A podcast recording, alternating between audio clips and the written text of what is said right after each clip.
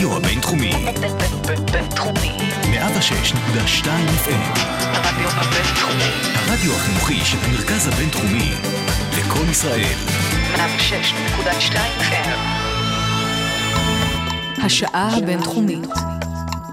רצועת האקדמיה של הרדיו הבינתחומי. השעה הבינתחומית ברדיו הבינתחומי, שלום לכם, לכן. אני גיל מרקוביץ', והפעם, וזה לא קורה הרבה, איתי באולפן איה מירון, עוצרת משנה לאומנות ישראלית במוזיאון ישראל בירושלים. ולמה אני אומרת שזה לא קורה הרבה? מאחר וסוף סוף יש לי את ההזדמנות לארח אורחת שאיננה רק מתחום האקדמיה, בעלת דריסת רגל מכובדת בעולם הפרקטי המעשי של תחומך, אה, ואנחנו נצלול לזה ב- ב- בכיף גדול, מאחר וזאת אהבה גדולה שלי, אומנות ואוצרות, ומעניין אותי מאוד, אז שלום לך. שלום. אז אה, כאמור, באמת, עוצרת משנה לאומנות ישראלית, אז אני רוצה ככה לשאול אותך בכלל, איך, אה, מה עושים? לומדים היסטוריה של האומנות, לומדים אומנות, בדרך כלל האנשים שהם מגיעים להיות עוצרים הם אנשים דווקא שהם אומנים שבחרו בסופו של דבר גם uh, להתעסק בהצבה של היצירות בחלל. מה, איך בכלל מגיעים לדבר הזה? אז uh, בדרך כלל uh, כמובן נדרשת השכלה אקדמית uh, בתולדות האומנות, ואולי כדאי כאן לציין שבכובע השני שלי אני מרצה פה, כן, בבינתחומי, נכון, לתולדות האומנות, לאומנות מודרנית. מודרנית. כבר הרבה שנים את כן, מרצה כאן את הקורס 15 הזה. שנים. אני גם אדבר איתך על זה, על איך ככה, איך סטודנטים שבכלל לומדים משפטים ו- ומדע המדינה אה, מתעניינים, או איך הם מגיבים לחומרים האלה, אנחנו נגיע לזה גם. אז אוקיי, אז, אז בכובע השני שלך את גם אה, מלמדת כאן, אבל איך בכלל מגיעים ל- לאוצרות? אני חוזרת על השאלה הזאת. מה, ידעת מראש שזה מה שאת רוצה? זה היה כזה חלום שידעת מגיל צעיר, או שפשוט התעסקת באומנות אה, בעצמך? יש מסלולים רבים ושונים, אני חושבת שכל עוצר מגיע לזה אחרת. Uh, אני התחלתי עם תום לימודי, לימודי התואר הראשון באוניברסיטה העברית uh, להדריך באגף הנוער של מוזיאון ישראל בירושלים. כן. עבדתי במשך עשר שנים גם כמורה וגם כמדריכה שמלווה קהלים וקבוצות בני גילאים שונים, מרקעים שונים בתוך המוזיאון המאוד גדול, אנציקלופדי שלנו. כן. ואחרי עשר שנים השתלבתי במחלקה האוצרותית של אה, אומנות ישראלית. אני אוקיי. יכולה לספר שהתערוכה הראשונה שעצרתי עם צוות של עוצרים נוספים מאגפים שונים במוזיאון, הייתה לפני עשר שנים, כשחגגנו את חגיגות ה-40 למוזיאון, מהמם. ושם עשינו תערוכה שהיא נקראה יופי וקדושה, והייתה מין uh, השווצה בהיילייט של האוספים הישראלים, ארכיאולוגיה, יודאיקה ואתנוגרפיה, uh, שככה עשינו להם חיבורים uh, מעניינים בחלל. זו הייתה עבודה משותפת של מחלקות שונות, אגפים שונים במוזיאון, כן. והיא הייתה מאוד שונה מהתערוכה הנוכחית ש... שחוגגת 50 שנים כן. כן. להיווסדו של המוזיאון. כן, אוקיי, תכף אנחנו נצלול אליה ונשמע קצת עליה ובמה היא שונה, ואולי גם נדבר על מה שהיה לפני עשר שנים, אבל מעניין אותי לדעת בכלל מה עוצרת עושה. מה היום-יום שלך? מה, מה בעצם את עושה? אז uh, מתחיל באמת, uh, קודם כל, מגע ישיר עם שדה האומנות הישראלי. אני בתחום של אומנות של אומנות ישראלית. ישראלית, כן. אז uh, בין אם זה דרך uh, מפגשי סטודיו אצל אומנים, בין אם זה לראות כמה שיותר תערוכות, גם אם זה בגלריות מסחריות, גם במוזיאונים אחרים. Uh, כמובן שהצד התיאורטי, קריאה של טקסטים, uh, גם טקסטים שקשורים לתערוכות ספציפיות וגם טקסטים תיאורטיים יותר, על אומנות, על תרבות, במובן הרחב יותר. כן. אה, ובאמת להיות כל הזמן עם היד על הדופק, ולראות מה קורה ומה מתוך מה שקורה אני רוצה לחלץ, לבחור בקפידה, להעמיד זה לצד זה, ליצור, לייצר משמעות נוספת או אחרת, או אה, לדברים הקיימים בסטודיו. בעזרת המכלול הזה. בעזרת המכלול, בעזרת יצירת קונטקסט שהוא משמעותי בעיניי, כן. או מעניין. והאם יש ממש יד חופשית, או שזה תלוי המסגרת, כלומר, תלוי המוזיאון? האם למוזיאון יש איזו מטרת על כזו שלפיה הוא פועל ומחפש את היצירות שלו, או מבקש מהאוצרות והאוצרים שלו לחפש את היצירות? או שזה ככה איזו יד חופשית כזו, ונגיד את מתעסקת באמנות ישראלית, אז את פשוט יכולה לראות מה קורה ולדלות לך את הדברים שאת אוהבת. אז קודם כל, אני עובדת בצוות של עוד עוצרים, אני לא עובדת לבד. אנחנו איתי קולגה חשובה זה עמיתי מנדלסון, שהוא עוצר המחלקה לאומנות ישראלית. כן. האוצרת הראשית של כל אגף אומנויות, שאחראית על 11 מחלקות אומנות במוזיאון, היא מירה לפידות. אה, ועמיתים נוספים, בניהם ממחלקות שונות אה, באגף. אה, אנחנו רואים לנגד עינינו, קודם כל יש אוסף, מוזיאון ישראל מחזיק אוספים, זה שונה ממוזיאונים שמציגים תערוכות, שרוב האובייקטים בהן הן עבודות מושאלות. ו- ולכן מס- גם מתחלפות. נכון. אצלנו יש שני רב- רבדים, רובד של תערוכות קבע שמתבססות על האוספים, ורובד של תערוכות אה, מתחלפות, שבדרך כלל מוצגות בקומה העליונה של המוזיאון. כן. והאוספים הם משהו שאנחנו, כן, במיוחד מוזיאון ישראל, שהוא מוזיאון ככה הכי גדול ועשיר בארץ, אה, לנגד עינינו כל הזמן עומדת מה השאלה, מה אנחנו משאירים לדורות הבאים שיבואו אחר כך. זאת אומרת, כל מה שנכנס למחסני המוזיאון או לאוספים, חייב להיות אה, בעל משמעות ו... עבורכם כן, ועבור מי זאת שמייצר אומרת, את לא מדובר בגחמה כזו או אחרת של עוצר, אנחנו, כמובן, כל אחד מאיתנו מציע הצעות, ואנחנו יושבים ודנים בהן. יש ועדות ש... כמו ועדת רכישות, שאחראית לאשר את הדברים, כן. אה, וועדות נוספות שאנחנו עובדים איתן. ובדרך כלל הפניות הן מהמוזיאון החוצה, כלומר אל האומנים והאומניות, או שזה בדרך כלל, או שזה יכול גם לקרות הפוך, שאומן דו-סטרי. מציע. זה דו-סטרי, יש לנו, יש כל מיני מסלולים ומהלכים, אני לא יכולה לסמן מסלול אחד. כן, אוקיי, מעניין. אה, דינמי גם... מאוד. כן, זו עבודה דינמית בהחלט. אמרת גם שבין היתר את בעצם קוראת הרבה חומר לגבי מה קורה, וגם חומר עיוני, לא רק בהכרח אקטואלי. אמ, והאמת שככל ש... כשאני מבקרת במוזיאונים ואני קוראת את ה... ככה טקסט פתיחה על הקיר, או לפעמים לוקחת אפילו אה, משהו להעמיק בו עוד יותר, יש המון עבודת מחקר מאחורי תערוכה. זאת אומרת, במובן הזה אולי את אה, אורחת שאת מסתדרת עם האורחים והאורחות הקודמים שלי בתוכנית, שבאמת זה העבודה העיקרית שלהם, לחקור ולהעמיק את הידע ולמצוא נתונים וכולי. אז גם זה משהו שאת עושה, ואת אוהבת את החלק הזה בעבודה, כי הוא פחות, בוודאי, כן? בוודאי, הוא פחות דינמי. תשתית מאוד חשובה ומאוד דינמית. מחקר הוא גם דבר רב שלבים ורב אמצעים. זאת אומרת, אה, אם אה, ניגש למשל לתערוכת 1965, שהיא התערוכה שבה אנחנו מציינים את שנת פתיחת המוזיאון, השנה שבה מוזיאון ישראל הצטרף לשדה האומנות והתרבות הישראלי. ואנחנו מרוכזים בשנה הזאת, אה, בשונה מתערוכות שככה פורסות טווחי זמן יותר רחבים. רחבים, אפשרה לנו לצלול, ואנחנו היינו צוות של אה, חמישה עוצרים שממש הפכו להיות פריקים של שנת 65. וככה חקרו את הנושא מכל כיוון אפשרי. מדליק. גם באמצעות רעיונות. 65 בישראל? או... בישראל בעיקר, אבל גם בעולם. כן. מבחינה תרבותית ואומנותית, בוודאי. ואז החקר הוא באמת היה צריך להיות בספרים, ספרים, בספרים. רעיונות עם אנשים שחיו והיו פעילים בתקופה. באותן שנים. אה, מה שנחמד בתערוכה שהיא על 65, שזה רק 50 שנה, אבל זה כבר 50 שנה, זה גם וגם. כן, זה זמן שכבר אפשר לעורר בו נוסטלגיה, כן. אבל הוא לא מאוד רחוק מאיתנו. זאת אומרת, זה לא כמו לעבוד על תערוכה שהיא מלפני, על, על שנה שהיא מלפני 350 שנה או 100 שנה. כן, וזה טווח זמן שמאפשר אה, מפגש של אנשים בני שלושה או ארבעה דורות. זאת אומרת, מפגש אנושי, תוך כדי התבססות על זיכרון האנ- אנושי. כן. אף אחד מיוצרי התערוכה לא נולד בשנת 65, אני נולדתי ב-69, ואין פה מובן של היזכרות ממשית אמיתית בשנת 65, אבל יש פה כולם נולדו אחריה. נכון. אוקיי. אבל יש פה באמת המון רעיונות שעשינו עם אנשים, עם העוצר הראשון ב... לאומנות ישראלית ומודרנית במוזיאון ישראל, יונה פישר, עם אומנים שרק התחילו את דרכם האומנותית, כן. כמו יאיר גרבוס שהיה בן 20 באותה שנה, או ציונה שימשי שהייתה בת 26. ואגב, בתערוכה גם ציינו את. את גילם של כל האומנים בשנת 65. כן. של כל אומן שמשתתף. שידעו במה ש- במה מדובר, איפה איפה היה, הם היו. באיזה כן. מקום בקריירה, באיזה רגע אישי, סובייקטיבי, ביחס לניסיון הזה להכליל את שנת 65 בתערוכה שלמה. כן. אני רוצה לשאול אותך שאלה אישית נוספת, האם את יוצרת גם? האם יש לך... בעבר יצרתי, כן, באיזה, באיזה סוגה? ציירתי, רשמתי, תמיד הייתי כזאת ילדה של אה, חוגים ושל מהמם. מורים פרטיים לציור, ואפילו תיאטרון, ו... ומחול, וככה... אבל היה לי ברור שאני אעסוק באומנות, ותוך כדי אה, לימודים ועבודה ואיזושהי התגלגלות, איזו תחושה של בשלות, אז...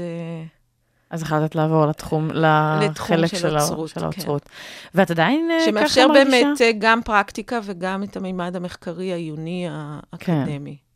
באמת יש, כמו שכבר אמרנו, הרבה מפגש עם אומנים, והאם זה מייצר בך איזושהי, איזשהו געגוע, או אולי אה, רצון גם להיות בצד המציג את העבודות שלו, שלך, או משהו כזה, או שאת ככה מאוד שלווה עם לא, אני ה... מאוד שלמה עם מה שאני עושה עכשיו. כן, מעולה. זה ככה... בסדר גמור. אנחנו, אה, אני רוצה שנשוחח קצת על המוזיאון מהמם. שאת עובדת בו, שהוא באמת מוזיאון אה, מרשים, ואת אומרת שהוא הגדול אה, במוזיאונים היום בארץ. אז קצת על מוזיאון ישראל. יש לו איזה שהם, נגיד, איזושהי מטרת על, איזה שהם כללים מנחים, נאמר, שאת יכולה לשתף אותי בחלק מהם. כן, בוודאי. אני חושבת שאחת ה... הדבר הכי ייחודי זה שאפשר למצוא בו הכל. אוקיי. זה ייחודי, אבל זה גם, כן, אבל אני חושבת שכל אחד יכול לבוא ולמצוא את עצמו במוזיאון, אוקיי. אה, כשהוא עומד מול חפצים, להרהר בהם, לחשוב עליהם. כל חפץ במוזיאון בעצם שולח אותנו למקום אחר, לתרבות אחרת, לזמן אחר. והמפגש הזה, הבלתי מתווך, הישיר, בין אדם לבין חפץ שנעשה במקום אחר על ידי מישהו אחר, הוא מפגש שאני חושבת שאין לו תחליף. כן. אה, המטרה שלנו היא באמת לנסות ליצור, המוזיאון יהיה מקום שכשאתה מגיע אליו, תרגיש בו כמו בבית, תרגיש בן בית גם בעבר וגם בהווה. וזה, כאן אני עושה ציטוט של אה, וילם ס- סנברג, שהיה היועץ האומנותי הראשון של מוזיאון ישראל, שהגיע מאמסטרדם וככה חקק את המשפט הזה, או את הרציונל הזה, בגנים של המוזיאון, כן. עוד מראשיתו. להרגיש בבית, הכוונה כן. ב- בין היצירות, יש משהו מאוד בין ה- מאיים במוסד מאוד גדול, שנמצא בירושלים, בבירה. כן, וזה צריך נכון לעלות שצריך אליו. לעלות אליו, ויש המון מדרגות וכולי, אבל הציפייה או התקווה שלנו כעוצרים זה באמת, אה, כשאתה נכנס לשם, אתה כבר, יש משהו שמקבל אותך, אה, מאיר לך פנים. זה יכול להיות אה, באמצעים מאוד... אה, אני חושבת שאנחנו משקיעים המון מחשבה בכתיבת טקסטים שהם ברמה מאוד גבוהה, אבל בשפה שיכולה לדבר אל, אל כולם. כן. כן, באמת אה, הרבה פעמים יש נטייה לאנשים אה, להגיד, אוח, אבל הם כותבים את זה כל כך לא נגיש, לא נכון. מבינה, ו... יש מקומות ויש uh, סוג של כתיבה אוצרותית שהיא מאוד uh, אוטיסטית, הייתי אומרת, במובן הזה שאתה אתה כותב לעצמך ולעוד שלושה אנשים כן. שמבינים אותך. לא מתקשרת. נכון, אבל אנחנו מאוד מאוד uh, uh, משקיעים מחשבה בדבר הזה. כן. כשאת אומרת ככה, את מתארת את השלב שבו המבקרת אה, נכנסת למוזיאון, ואז היא אה, מרגישה כבר בבית, אז באמת אני חושבת, לפי דעתי, שיש המון המון קשר לאדריכלות. כלומר, אה, זה נכון. חייב להיות מזמין גם מבחינת נכון. המבנה. נכון. וזה משהו שגם עוצר צריך לקחת בחשבון, איך הוא מתאים את ההצבה של היצירה לתוך החלל.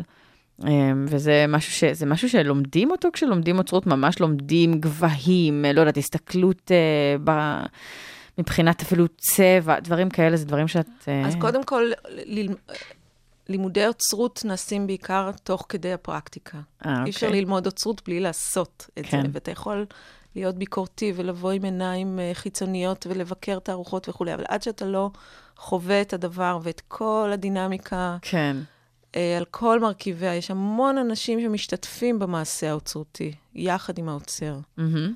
יש מעצבים ויש עורכים, עורכים לשוניים ומתרגמים, וכל נקודה, כל רגע בחוליה הזאת הוא, הוא משמעותי. אמ, ואני חושבת שלומדי, ניסיון מאוד עוזר. כן. כאילו, לחוות את החלל, להרגיש אותו, לדמיין מה הוא יעשה לקהל שנכנס. כן. טוב, בשעה- בהחלט נשמע מעניין, אני אה, אחשוף שלי היה חלום להיות עוצרת, אבל הלכתי לתחומים שונים בסוף, אבל בסדר. מאחר ואנחנו נתמקד אה, ב- בתערוכה שחוגגת את 50 השנים של מוזיאון ישראל בירושלים, אז אנחנו, אה, שנוסד בשנת 65, כמו שכבר ציינת, אנחנו נשמע שירים משנת 65 שיצאו בשנת 65 בישראל, ואנחנו נתחיל עם אהבה פשוטה של הפרברים, אה, ונמשיך אחר כך, תכף נחזור. אין לי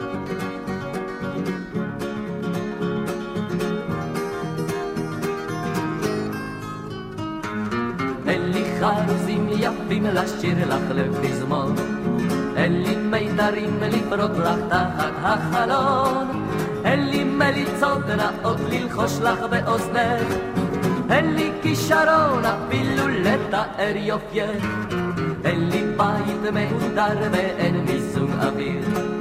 אין חשבון בבנק ולא מגרש קטן בעיר. אין לי אלף לי משכורת, אין חליפה של חורף אפילו אין לי דוד עשיר. אך יש לי אהבה פשוטה אותי היא תמלא גדולה כמלוא תבל. כן יש לי אהבה פשוטה ואת כולה אני רק לך מגיש יומם וליל אין לי מכונית להושיבך בל לצידי אין לי גם קטנוע אל גבי שתצמדי אין לי שום אלבום של אומנות לך להראות. אין לי תקליטים בשביל לשמוע או לרקוד. אין לי ג'וב בכיר, אני אוכל על חשבוני. לא שלחו אותי לחו"ל, נשארתי אלמוני. אין סירה לי בכנרת, אין לי מצלמה של סרט, אין טלוויזיה במעוני.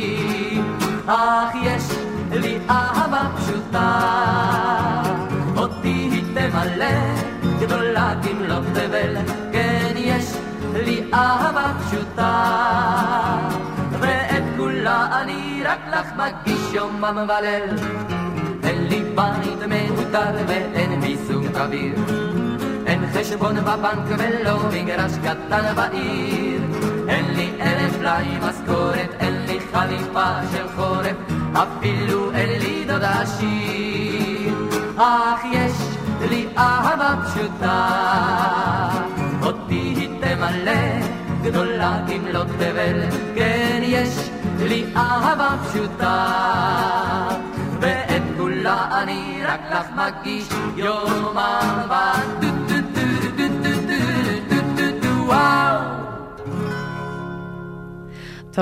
אחלה אווירה. ככה נראתה שנת 65 הזה בישראל. מקסים. כן, זה שיר מקסים, זה שיר מקסים.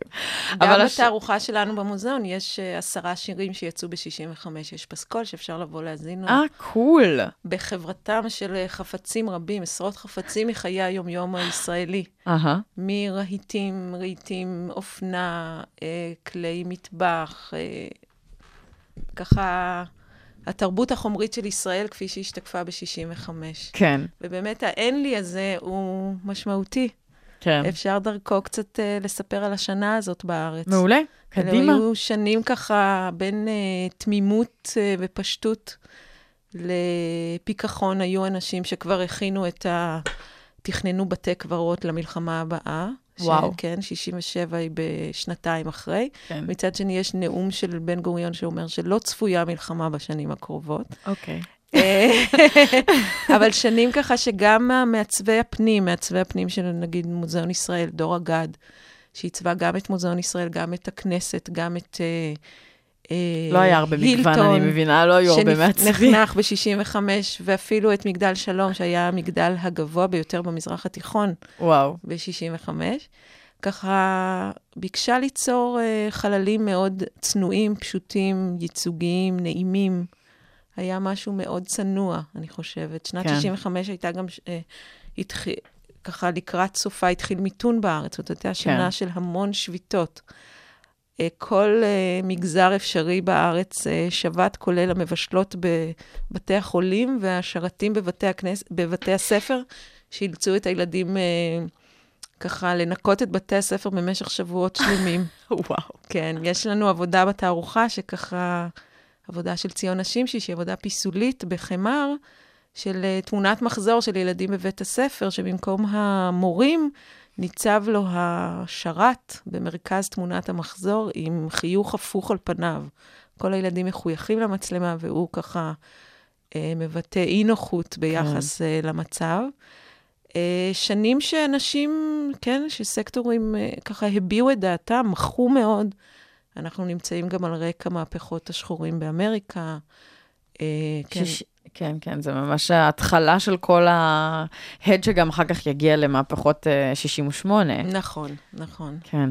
אוקיי, אז בארץ היה איזשהו אה, משהו מוזר כזה, שילוב מוזר של אה, צניעות, אבל גם עם איזה גם שהם איזו התחלה התחלה של של יש יותר דרישות. כסף ויש דרישות, אפשר. כן. להיפתח אל, ה... אל אירופה, אל ארצות הברית. להיות מושפע ממנה. גם דרישות סקטוריאליות, זה כבר נשמע כמו איזה תחילתה של היכולת ל- לזהות את ההטרוגניות הישראלית, וחסל סדר לניסיון כור ההיתוך המוגזם הזה. עוד לא לס- חסל, עדיין אה, טוב, הוא מאמינים עדיין, שהוא... כן, עדיין, עדיין יש כאלה שיאמינו בו היום. כן, כן. אבל uh, בהחלט uh, שנים, uh, גם על רקע שנות ה-60 בכלל, השנה הזאת היא שנה ככה מפרפרת, גם באומנות היא שנה של המון ניסיונות חדשים. Mm. של הרבה אומנים שככה מוצאים את עצמם, מציעים הצעות אומנותיות חדשות, והדורות היותר בוגרים, הדורות שעוד לא נכונים, עוד, עוד אין קרקע שיכולה לקלוט את זה, או לספוג את זה, או להבין את זה. כן.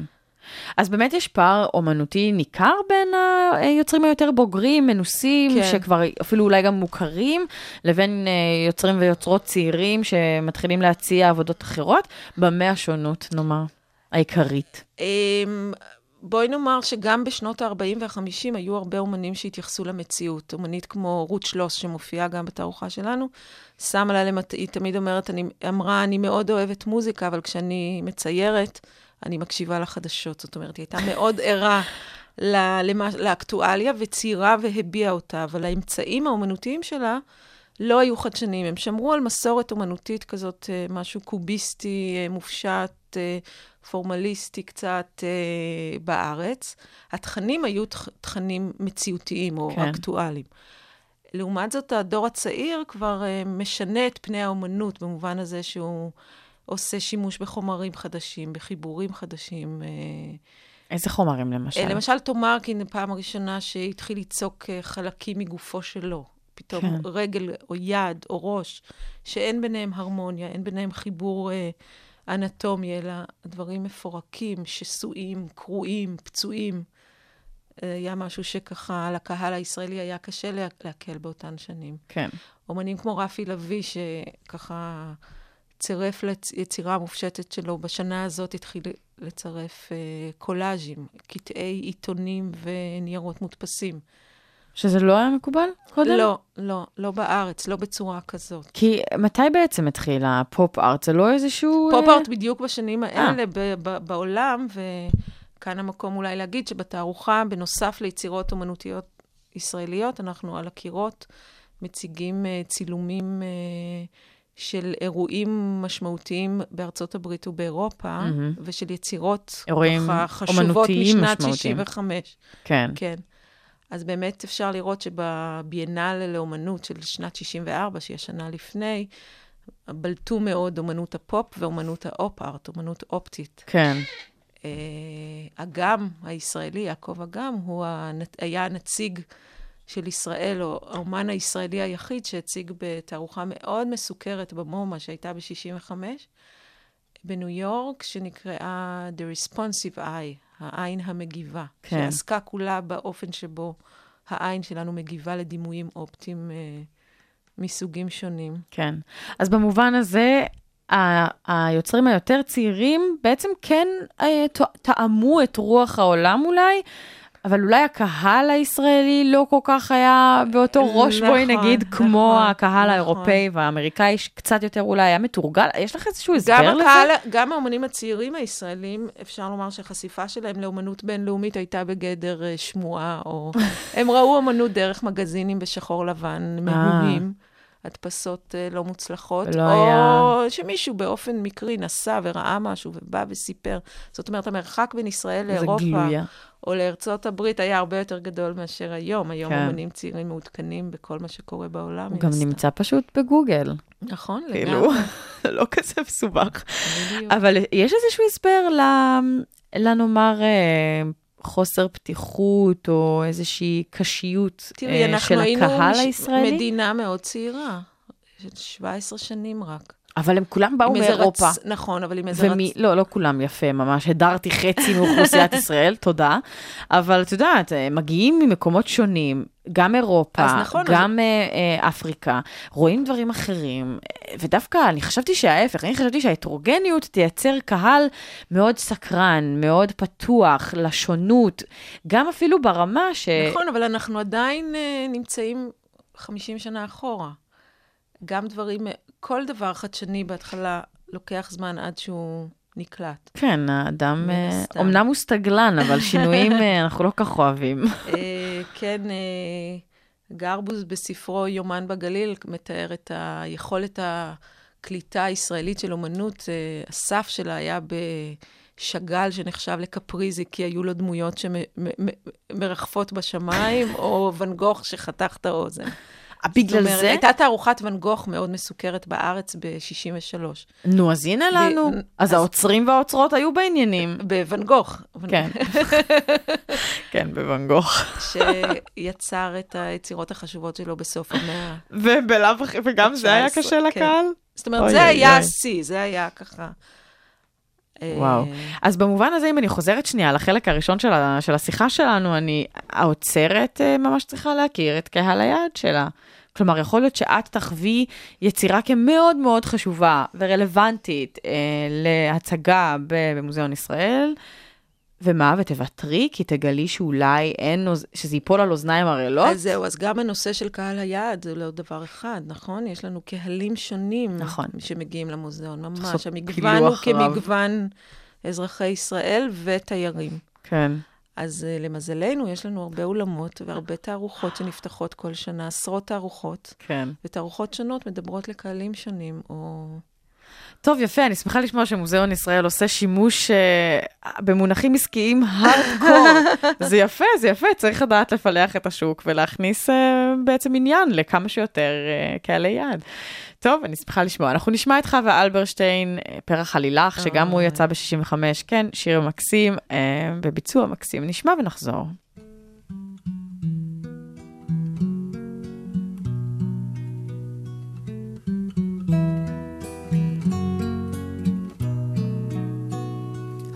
היום אולי נדחה את בוא הלילה ולא נשאף לאור כוכב.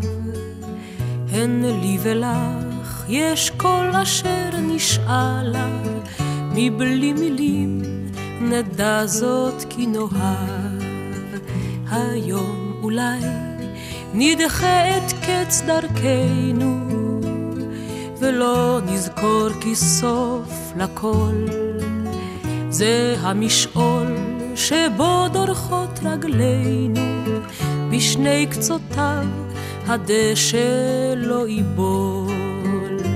שותקים נאהב כי לי ולך די בלי מילים שהן לאלה אשר אינם יודעים לומר אחרת כמה יפה פורח עלילה.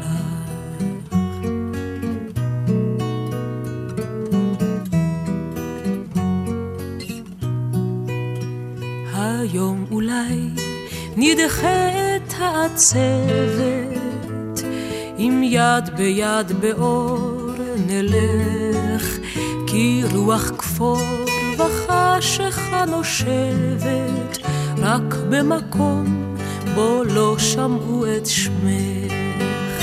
שותקים נאהב כי לי ולך די בלי מילים שהן לאלה אשר אינם יודעים לומר אחרת.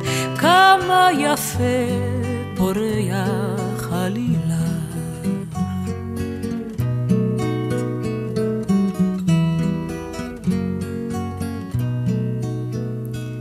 היום אולי נדחה בו השלכת, ולא יוכל לבוא הסתיו. דרכים רבות הן לאביב ממלכת, אם רק אותן אור חיוכך יאהב. שותקים נאהב כי לי ולך, די בלי מילים שהן לאלה, אשר אינם יודעים לומר אחרת, כמה יפה פורח עלילך, כמה יפה פורח עלילך.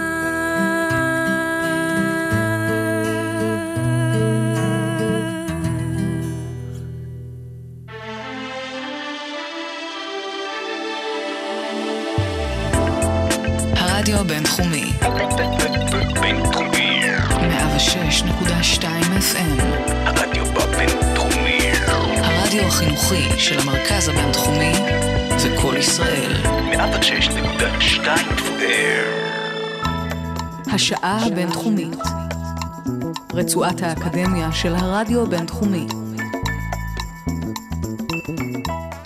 אוקיי, אז לגבי השיר, את אומרת שגם הוא חלק מחלק חשוב אולי, או שיש לך משהו לומר עליו בהקשר של התערוכה על, שיש, על שנת כן, 65? בשנה הזאת, אה, ואנחנו גם, אה, חלק מהמוצגים זה תקליט למשל של אה, פסטיבל הזמר של 65, כן. שבו אריק איינשטיין מופיע גם כחלק משלישייה וגם כן, עם איילת חן. עם או... איילת החן, השיר כן. הזוכה, עם דגש מאוד רב על השירים עצמן, לא על המבצעים. היום בעידן כוכב נולד, אנחנו לעיתים שוכחים את יופיים של השירים ושל כן. ביצוע טוב, וחווה אל- אלברשטיין עכשיו הדגימה לנו את הפשטות הזאת עם הקול הנפלא שלה, ורק גיטרה, ויש שם הכל. נכון. אמ, אז זה באמת אה, משהו שנגיד מאפיין את כן, לא מדובר ההתייחסות ל... בהפקות אה, תפאורתיות גדולות, וצילומים, וכן, ו- וכולי. הדבר עצמו, וזה משהו שאני יכולה להגיד שאני מתגעגעת אליו. כן, מתגעגעת על אף ש... לא, זה לא, לא נולדת בדיוק שם, אבל נכון. כנראה שזה נמשך אה, יותר זמן כן. מרק שנת 65 נכון, באופן ממוקד. נכון. יש כמה מאפיינים ככה שונים אה, ב- בתערוכה הזאת, גם בדרך העבודה שלכם אה, באוצרו, בעצירה שלה, מה אומרים? אוצרות שלה. באוצרות שלה, אוקיי, באוצרות שלה. אה, ואחד המאפיינים שככה אה, מאוד בולטים זה השרירותיות. מהמם. ואני רוצה לשמוע על זה קצת. א', אה, למה בעצם המוס... המאפיין הזה של שרירותיות לא קיים בדרך כלל בתערוכות? וב', היכן הוא כן קיים בתערוכה הזאת? כלומר, אני מבינה שגם בסדר של ההצגה של הפריטים עבודות, ועבודות, וגם אה, בנושאים אחרים. אז אני אשמח לשמוע. נכון. אז כמו שאמרתי, התערוכה שיש- 1965 היום היא תערוכה שחוזרת לשנה שבה מוזיאון ישראל נחנך. ולמעשה זו שנה שרירותית. זו, אם הוא היה נחנך ב-64, היינו עושים על תערוכה על 64. כן. זאת לא שנה בחירה בהיסטוריה הישראלית, כן? לצערנו, בדרך כלל השנים החשובות או הזכורות הן שנים של אה, מלחמות, כמו של כאב. 67 או 73. כן, או שנת הקמת המדינה, שהיא שנה מאוד אה, אופטימית. אבל ו- גם מהולה ב- נכון, במלחמה. נכון. זאת אומרת, אה, ומהבחינה הזאת, אני חושבת שזה הכוח של התערוכה, במובן הזה שלא באנו עם אג'נדה או עם אה, הבנה של מסגרת על של מה אמור להיות בתערוכה הזאת מראש, כן? כאילו הייתי עושה תערוכה על 73, אני מניחה שהמלחמה הייתה צובעת את התערוכה.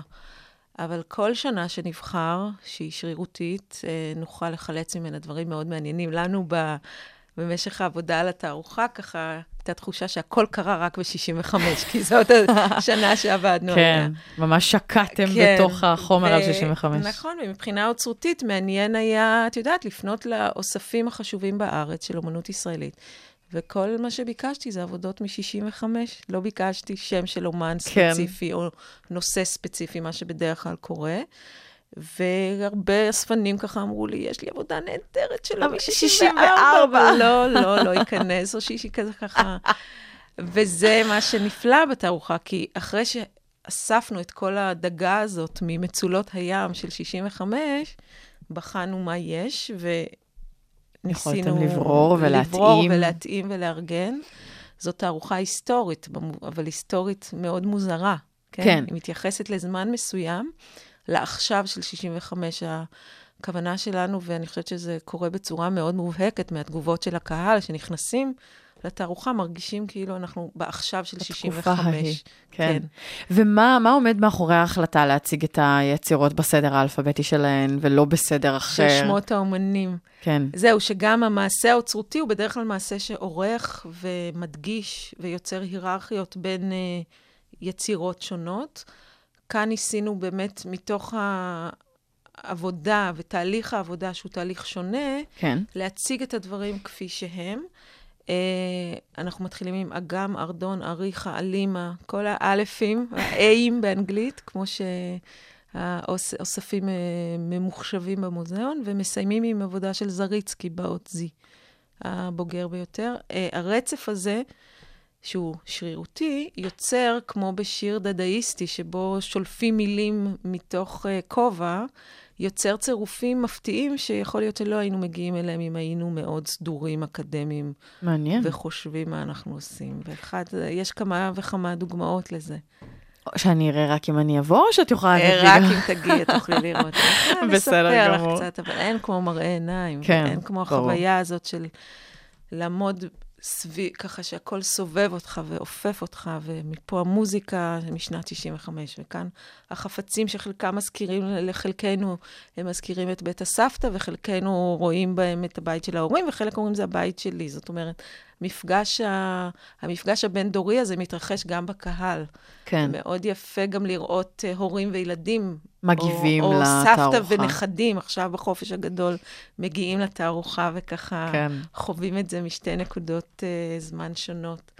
איך מגיבים האומנים uh, עצמם, שככה פניתם אליהם, או שפניתם לגלריות שמחזיקות את העבודות שלהם? זה לא היה נראה, הם בטח רגילים שעורכים אותם, שמבקשים מהם להוסיף משהו, להוציא משהו, להביא להם עוד עבודה בנושא, אלא נה נה נה נה נה.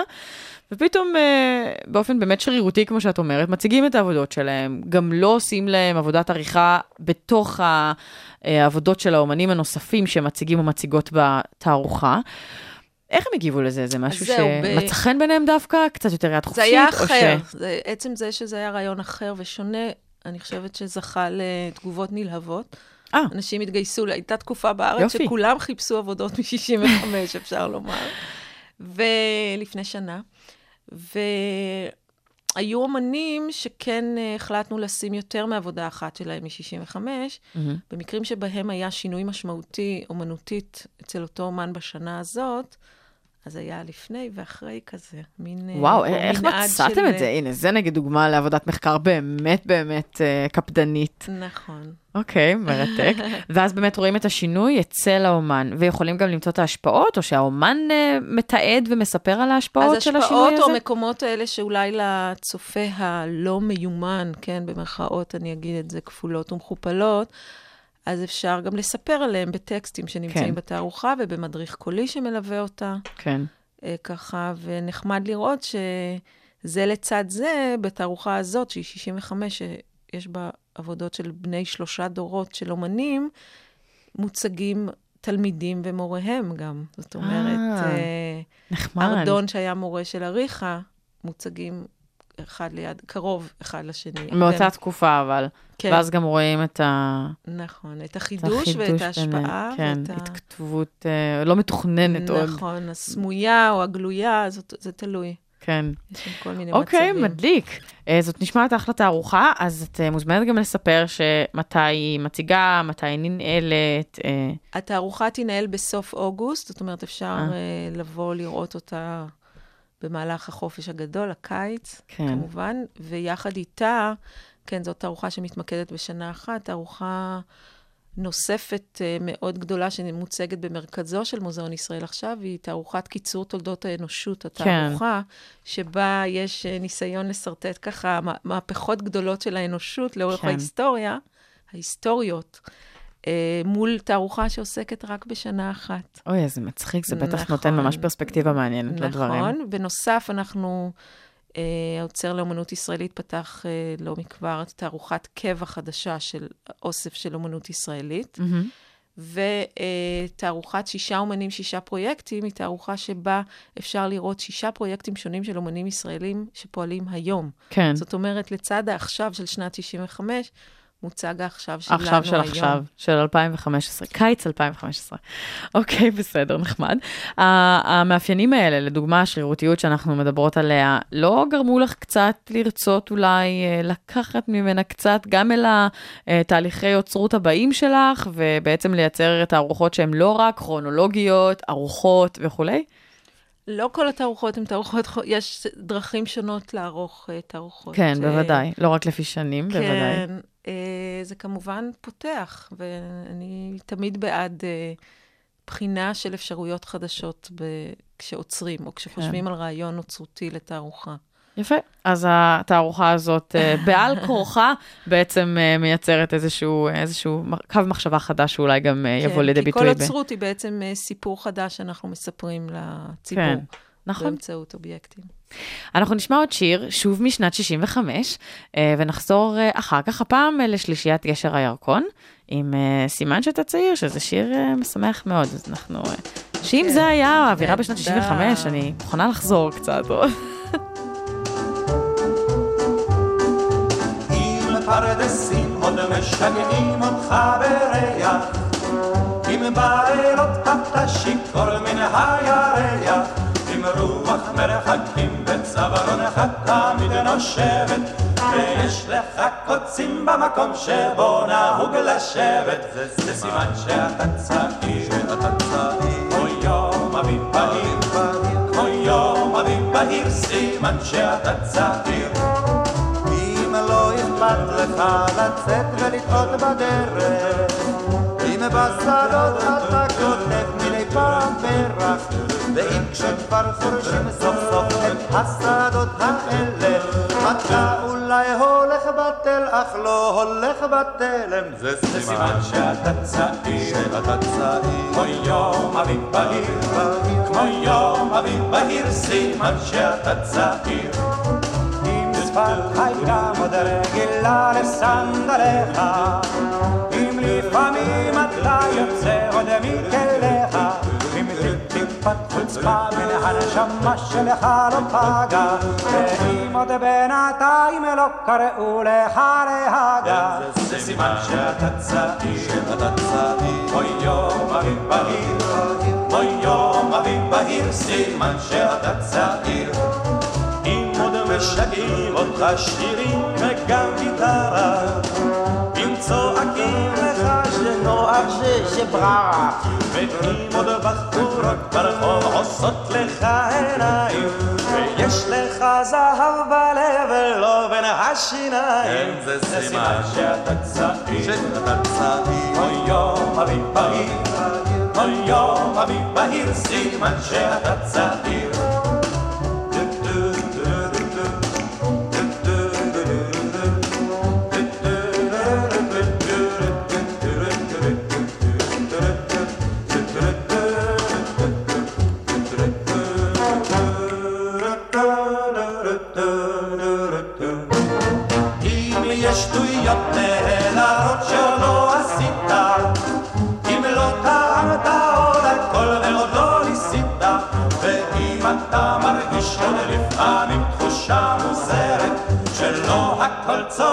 ושיכול להיות אחרת, זה סימן. שאתה צעיר, אתה צעיר, אוי יום אביב בהיר, אוי יום אביב בהיר, סימן שאתה צעיר, זה סימן שאתה צעיר. אוי יום אביב בהיר, אוי יום אביב בהיר, סימן שאתה צעיר. נראה לי שהמילים האלה עדיין רלוונטיות לצעירים של היום, נכון? לגמרי. כל הזמן אומרים, זה נוער זה, זה בררה, וכל ה... כן, ואם אתה לא, אם את או אתה לא מרוצים מהמצב, נכון? אז זה נחמד. אה, טוב, האמת שאני מקיימת פה איזושהי תוכנית אה, חלל עם איזה אסטרופיזיקאי מאוד מוכשר. כן, אז זה מצחיק שאני ככה אומרת, טוב, המילים עדיין רלוונטיות, כי במונחים של חלל, מה זה 50 נכון. שנה? ברור שהתרבות היא אותה תרבות, כן? זה נכון. ממש משעשע. בסדר, אז אחרי האנקדוטה הזו, מקודם ציינת אה, תערוכה נוספת, ואני בעצם עוברת לתערוכה אה, אחרת שכרגע מוצגת אה, במוזיאון אה, ישראל בירושלים. שישה אומנים היא נקראת? שישה פרויקטים. שישה פרויקטים, שישה אומנים. פרויקטים. מעולה. אז מתוך זה, אני רוצה שנדבר על, אה, על אה, גלגולו של אה, שטיח, שזה פרויקט לטעמי מאוד מרשים, שלוקח בחשבון כל מיני דברים שבעבר אה, אולי היו פחות חשובים אה, כשדיברו על אומנות. זאת אומרת, בדרך כלל נהוג לנתח את היצירה עצמה, את מה שככה רואים לנגד העיניים או שומעים, אבל התהליך ביצירה הזו מאוד מאוד חשוב, ואני חושבת שזה משהו שכדאי שככה תספרי קצת על האומן, קצת על היצירה, אה, ולאט לאט אני אשבץ את שאלותיי. אוקיי. אז אה, קודם כל, האומן הוא עידו מיכאלי, אומן צעיר מבין הצעירים ביותר בתערוכה של אומנות עכשווית, כן. בתערוכה הזאת, אמ, שלמעשה יצר אה, מעין, שתי, עיצב שטיח, שיש בו בנק שלם של דימויים מישראליאנה, החל ממטבעות עתיקים, מחפצים ארכיאולוגיים שיש לנו במוזיאון, דימויים של סמלים ומוסדות ישראלים, אה, מנהיגים ציוניים. גם אה, קריקטורות. קריקטורות, כל uh, ערב רב של דימויים ומקורות שמהם הוא לקח והחליא אותם לכדי מופע אחד שמוצג בשטיח הגדול והמרהיב שלו, ויצר אותו במין סקץ', מין מתווה מאוד קטן, בגודל A4, ושלח אותו לא וואו. פחות ולא יותר מאשר לאפגניסטן. מהמם. שם הורגים במפעל שטיחים אפגני, הרגו אותו כן, באלף. כן, באלף. מימי את שיעור אומרת מצמר. אפגניסטן, ואת אומרת שם הורגים. כן, נכון, שהיה מאוד. חשוב להגיד את זה, שזה באלף. וזו דוגמה מופתית לאופן שבו יצירת אומנות יכולה ליצור בפועל קשר בין בני אדם, שכן, אין לנו קשרים דיפלומטיים עם אפגניסטן. מה זה אין קשרים דיפלומטיים? ולדמיין- אפגניסטן מוגדרת בחוק הישראלי נכון, כמדינת אויב. נכון, ואנחנו, ולדמיין את הפועלים במפעל באפגניסטן, מתבוננים ב... אמ, דן חסכן, בגמדים של דן חסכן, כן. אה, סמלים של... של אה, בנק הפועלים, כן. אה, סמלים של, אה, של ישראלים הם מאוד מוכרים ומזוהים, ואפילו כתב עברי שנמצא שם, ולחשוב שהם אה, עבדו על השטיח הזה במשך חודשים רבים בעבודת כפיים מאוד מאומצת. לא שאלו שאלות? לא. לא היה נראה להם זה- חריג? האמת שהעיצוב של זה לא- בהכרח חריג למה שהם בדרך כלל נכון, מייצרים. נכון. שזה גם איזו הכלאה בין משהו שמצד אחד נראה, נראה כמו משהו של פעם, מזכיר את השטיחים של ראשית אה, האומנות הישראלית של תקופת בצלאל, כן. אה, אבל גם יש בו משהו מאוד עכשווי, זאת אומרת, איזשהו חיבור ככה רוחבי ואורכי של אה, זמנים ותרבויות ומקומות שונים. אז מה בעצם עידו מנסה לומר בזה שהוא אומר, אני שלחתי את הסקיצה שלי וייצרתי את היצירת אומנות שלי אה, באפגניסטן? מה...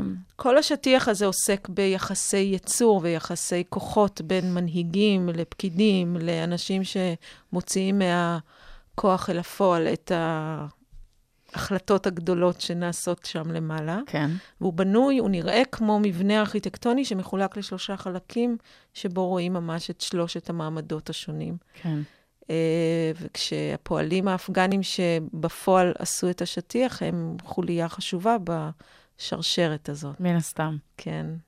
ובעצם... זה מין uh, מניפסט, אפשר להגיד, סוציאליסטי, אולי קומוניסטי. יש בו הרבה גם uh, דימויים מכרזות uh, סוציאליסטיות, ציוניות כן. ואחרות. הזכרת מקודם גם את הסמל של בנק הפועלים באמת, יש שם איזושהי אמירה גם בנוגע, זה לא רק באפגניסטן קורה, חבר'ה, זה קורה גם בארץ ישראל.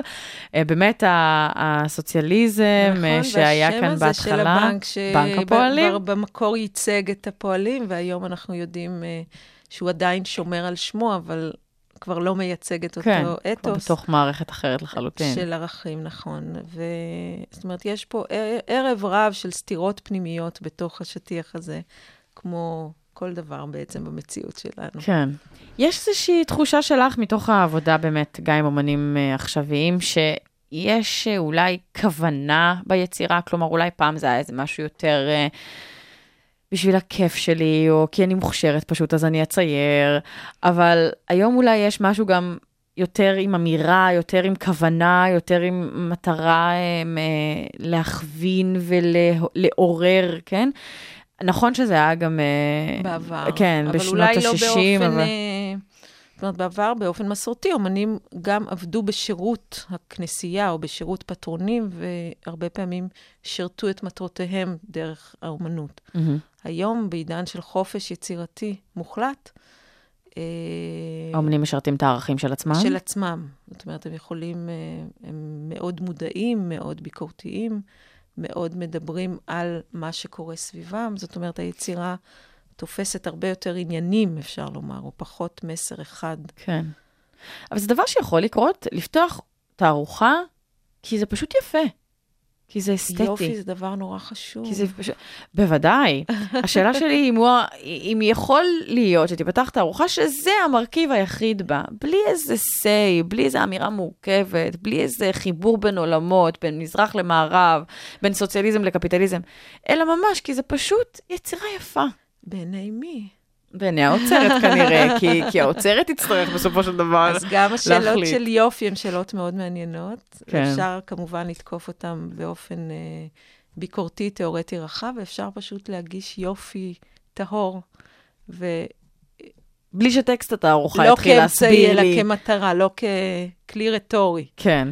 אוקיי. בהחלט. אני חוזרת לשטיח, וחשוב לי, אה, כשקראתי את הדברים של, אה, של עידו האומן, עידו מיכאלי, חשוב אה, היה לי, ואני רוצה להביא את זה הנה, ההבדל או החידוד שהוא עושה בין לזייף משהו לבין לחקות משהו. כלומר, לכאורה כשאנחנו מדברות על אומנות, נשמע שלחקות משהו זה לא... זה לא אידיאלי, זה כאילו קצת, אפשר נורא בקלות לזלזל. מה, הוא מחקה את ההוא, הוא מחקה את ההיא, טה-טה-טה. אבל דווקא ככה עידו נותן לזה איזשהו נפח אחר וצבע אחר, גוון אחר, והוא מבהיר שזיוף איננו חיקוי. אז מאיפה זה שואב? זה שואב מה... בעצם מהמשפחה שלו, נכון? שזה משהו שככה בא לידי ביטוי אצלו ב... מההסתכלות על, אבא, יש- ש... על כן. סבא שלו, שהיה צריך ככה ממש ללבוש דברים שלא לא. כלומר, שלא התאימו. כדי להיטמע בחברה. כן. אה, ממש היה צריך. לחקות את הבגדים ואת התרבות האשכנזית שהייתה יותר uh, שולטת, uh, והוא הגיע ממדינה uh, מזרחית כלשהי, כנראה מעיראק, מ- כן. מעיראק, אוקיי, מהמם. מעולה. אז במובן הזה הוא מרגיש ש... שמה אצלו מזויף ביצירה, מה אצלו, או מה אצלו מחכה אני ביצירה חושבת שלו. שאצל אה, זיוף, כשמדברים על זיוף, מדברים על ערכים, אה, על אתיקה אחרת. זאת אומרת, כן. על אה, כוונה ל... נכון? כוונה להעמיד פנים שזה הדבר המקורי. כן, עכשיו, המושג אה, חיקוי, או ציטוט, או ניכוס, או השפעה, הם מונחים שאפשר, אה, נכון? לשחק איתם. לשחק איתם ולזרום בתוכם, יש ביניהם זרימה. אה, ושם אני חושבת שמדובר על מודעות למשהו אחר והתכוונות, או סימון שלו, או ייצוג שלו, או הופעה מחודשת שלו, מהמם. מתוך אה, עמדה שרוצה להגיד עליו משהו, או, או להשתמש בכוח שלו כדי ליצור. אז כן, מה. הם האלמנטים המחקים ב- בקוף, ב- בשטיח של אה, אם עידו? למשל השטיח של עידו נראה קצת, או מזכיר גם שטיחים אה, של ראשית בצלאל. ואם אנחנו קצת הולכים וחוקרים את ההיסטוריה של ראשית בצלאל, אנחנו רואים שאומנים אה, ממוצא אירופאי תכננו אותם, גברים, ומי שבפועל יצר אותם, הרג אותם, אלה היו בעיקר אה, נשים פועלות אה, מזרחיות, יוצאות אה, פרס, אפגניסטן וכולי. כן. שעשו אותם בפועל. אז של מי היצירה, כן? גם עידו מיכאלי למעשה שואל, מה זה השטיח הזה? השטיח כן. הוא שלי, הוא של שלי? ההורגים, הוא של כל האומנים שמהם ציטטתי את הדימויים השונים. האם הוא רק של מי השאלה היא- שזוכה בתהילה בסופו של נכון. דבר להציג את היצירה? זאת אומרת, יש פה שרשרת ארוכה, ושהיא גם קשורה ל... למעמד, ל... למי נמצא בפרונט. כן. יש לה, לדבר הזה שאנחנו מתארות כדרך, כדרכה של היצירה, יש לזה ממש מושג, נכון? אני למדתי את זה רק מההתכוננות שלי לתוכנית. אז יש לזה ממש, איך זה נקרא? פרו- הפרובננס של. היצירה. איפה היא הייתה, בידי מי, הרבה פעמים הרמזים לפרובננס שלה נמצאים מאחורי הציור. יש כל מיני מדבקות והערות ומספרים וכיתוביות שמספרות לנו אה. איפה הייתה היצירה. גם אני כצופה מהשורה יכולה ליהנות מהפרובננס בתערוכת הזה? 1965, כן. אה, העיצוב, עיצוב ייחודי שנעשה על ידי דבורה ורשבסקי, שהיא אדריכלית ומעצבת ישראלית, אה, אפשר לראות את היצירות גם מהחלק האחורי שלהם. אפשר לראות את גבן של. היצירות ולהתוודע לפרובננס, או למה קרה להם אחרי 1965. נחמד. הן לא תלויות על קירות אטומים. יש משהו אה, ביצירה הזו, בשטיח הזה, שבעצם אולי קצת אה, יוצא או שואל שאלות ביקורתיות כלפי הממסד. מוזיאון ישראל הוא אה, חלק מהממסד, אולי הוא לא רוצה, אולי... אה, אבל תקציבו וחזונו הם חלק מהממסד. יש משהו שככה עוצר או עוצרת שואלים את עצמם לפני שהם מציגים יצירה, האם זה לא יותר מדי אה, צובט אותי, כלומר, אה, מסכן את מעמדי, שואל שאלות ביקורתיות על המקום שמציג אותו, שנותן לו את חופש הביטוי. יש פה משחק מעניין, אפילו קצת משפט, כלומר, מעניין אותי אפילו ברמה ה... אני לא רוצה להגיד משפטית, אבל את יודעת, הפילוסופיה של המשפט. נכון, כן. כלומר, הזכות אבל רק אה, לבטא. מוסד אה, בטוח בעצמו וחזק יכול להכיל ביקורת ושאלות ופעולות חתרניות. זאת מהמם. אומרת, וזה אחד מהתפקידים שלנו. אילו המבקרים במוזיאון היו נכנסים ויוצאים בדיוק אותו דבר, ולא שואלים אותם, את עצמם, דרך החפצים, שאלה אחת או שתיים, או מהרהרים במשהו שהם לא עושים באופן אה, שגרתי, כן, אז uh, אני לא בטוחה שמילאנו את שעשיתם חובתנו. עבודה טובה. אז את אומרת שזה ממש, זה, זה עולה עדיין לדיונים, או שזה כבר נקודת מוצא לעבודה?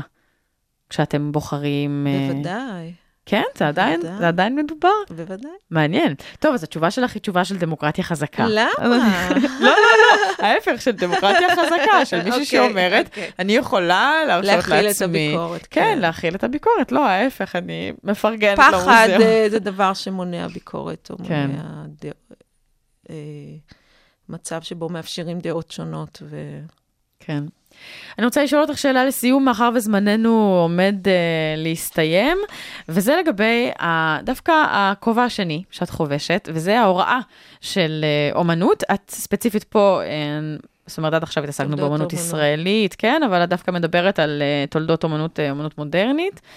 Uh, ומעניין אותי לדעת איך סטודנטים כאן, במרכז הבינתחומי, שמתעסקים בכלכלה, בקיימות, uh, במשפטים, איך הם אה, מגיעים לקורס? ככה בראש פתוח, בביקורת קשה, בחוסר ידע מוחלט, מה? אז קודם כל זה קורס בחירה, אז הם, אני חושבת שמראש הם מגיעים אה, רוצים. מעניין. כן, מתוך עניין, אני מקווה.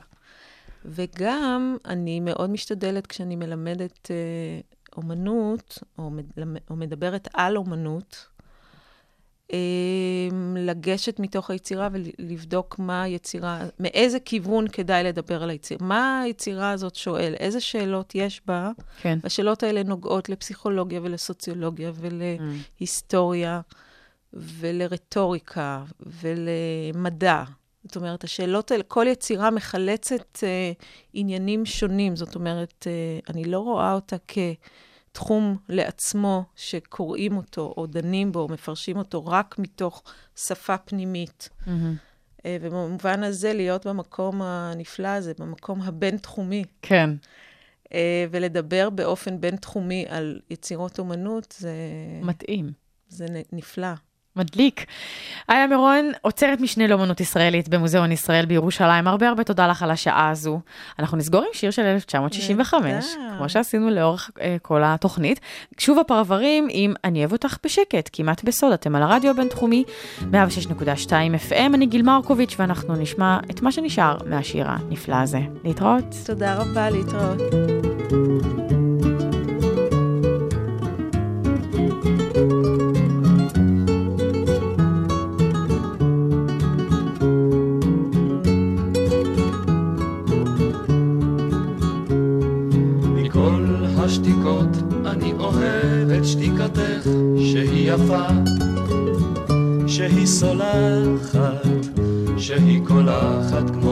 היא משיר.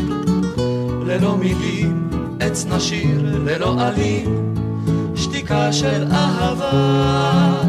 אני אוהב אותך בשקט, כמעט בסוד, רק עוד ועוד ממך לצקת אל תוכי, רק עוד ועוד.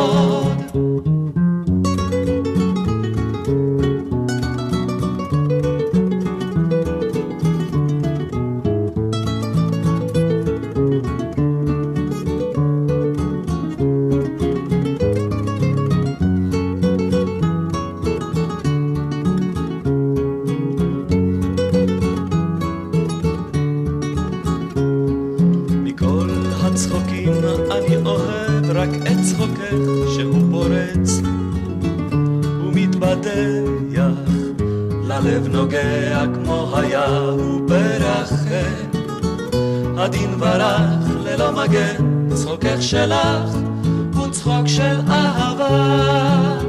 אני אוהב אותך בשקט כמעט בסוד, רק עוד ועוד ממך לצקת אל תוכי, רק עוד